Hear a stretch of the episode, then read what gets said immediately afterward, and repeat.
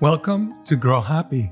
Our goal is to sustain a global community of people that can benefit from learning about positive psychology while also improving their skills in Italian, English, and Spanish.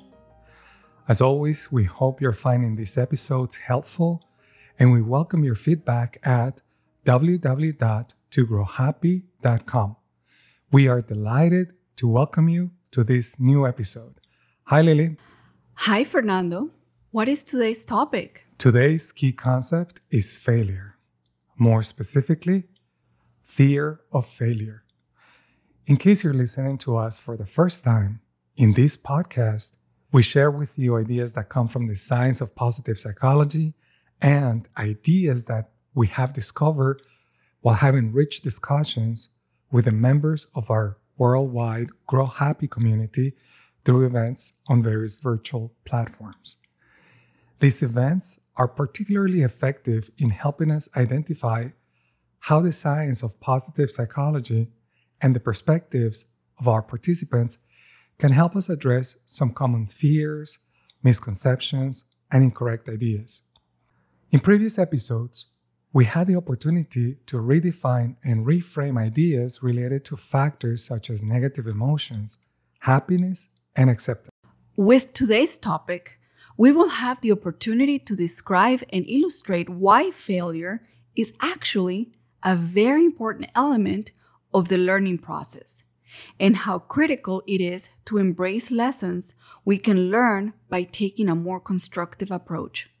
I know it's hard to believe it, but research shows that failure can be a beneficial and even necessary part of achieving any worthwhile goal in life. Who hasn't failed? We all have. And we all have felt the negative emotions of anticipating, experiencing, and enduring failure. We are not here to say failure is a picnic. Failure can be costly. We can lose resources like money, time, relationships, and status. Or we truly could miss out, the so called and fear FOMO. All these factors make failure appear something to be avoided at all costs. As we described last week, when we fail to manage stress, we push things away, like in the case of procrastination. Therefore, it is important to apply stress management techniques to cope with failure so that we can have a more realistic and productive perspective. When we do that, we can become stronger. We can bounce back and push through the challenges we're facing. Today, I'd like to give out a shout out to my son, Nico. Hi, Nico. At the time of this recording, he's 17 years old. But when he was eight, we went biking on a pretty steep mountain. Nico felt overwhelmed and tired about a quarter of the way up the mountain. We stopped and I told him it was up to him to continue or turn back around. He told me that he wanted to continue at least to the next curve he could see from the place we had stopped. At the same time, there were road bikers passing by. They would first ask us if we were okay and then would encourage him.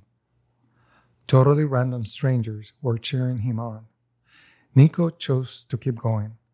We stopped three or four more times and at each time, the same thing happened. I told him it was up to him.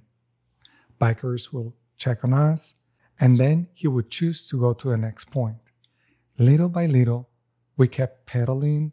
Random bikers and people kept cheering him, and about an hour later, we reached the top of South Mountain. Over the years, I have used this memory to remind him and honestly to remind myself of multiple principles. One, you can break an overwhelming task into small steps. Two, it's okay if you can't achieve your goal the first time around. The fact he couldn't do a whole mountain in one shot on his first try shouldn't be defined as failure. And three, we can use previous challenges to be inspired and be engaged as we face new challenges. Our insecurities, such as self doubt, can be significant detractors. For example, in the case of imposter syndrome, we sometimes feel like we're faking it in our own careers, and that maybe one day people will lift our masks up and reveal to the world that we are not the real deal. I think fears, like the imposter syndrome, are partly due to the myth that abilities are set in stone. Almost like we have generic dispositions to have certain abilities, to be successful or not. By the way, in a future episode, we will cover the theory of growth versus fixed mindset in order to describe this particular idea further. Going back to understanding that failure is part of any learning process it is important to allow ourselves the opportunity to be vulnerable so that we can learn from failure and gain the courage to keep trying despite setbacks. We could benefit from being more mindful of what are the causes of our insecurities. This awareness can help us assess if we are even being rational or fair. More importantly, we can accept that even if self doubt and insecurities exist, we can still take the next steps forward while being kind and generous to ourselves. Taking a more productive approach to our fear of failure can not only help us take the next steps, we can see this as a process where we can learn from previous attempts.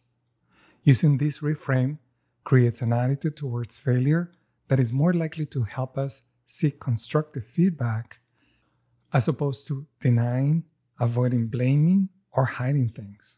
In an interview about the invention of the light bulb, Thomas Edison said, I have not failed. I just found 10,000 ways that won't work.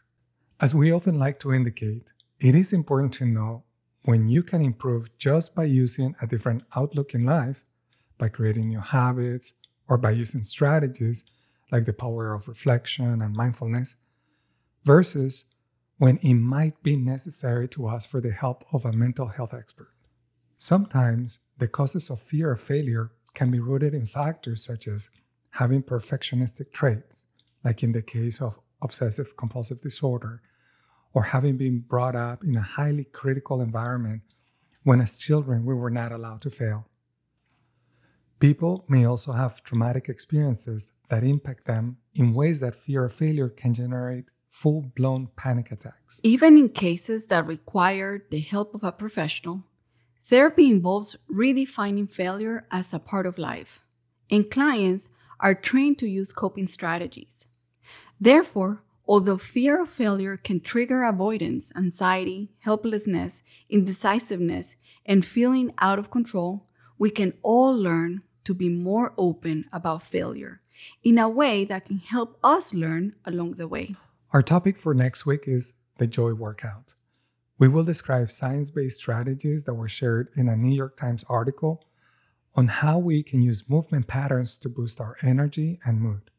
We will elaborate on the specific techniques outlined in this article to expand a little further to talk about how we all could incorporate these principles in our everyday lives to feel more playful, joyful, and energetic. Remember, you can listen to this episode in Italian and Spanish as well. Consider supporting us with a small donation by visiting our website www.togrowhappy.com. The three words together, to grow happy, togrowhappy.com, where you can find all our podcasts and transcripts for each episode.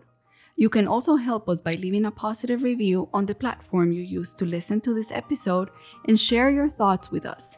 We hope this episode can help you become happy. Goodbye. Chao. Adiós.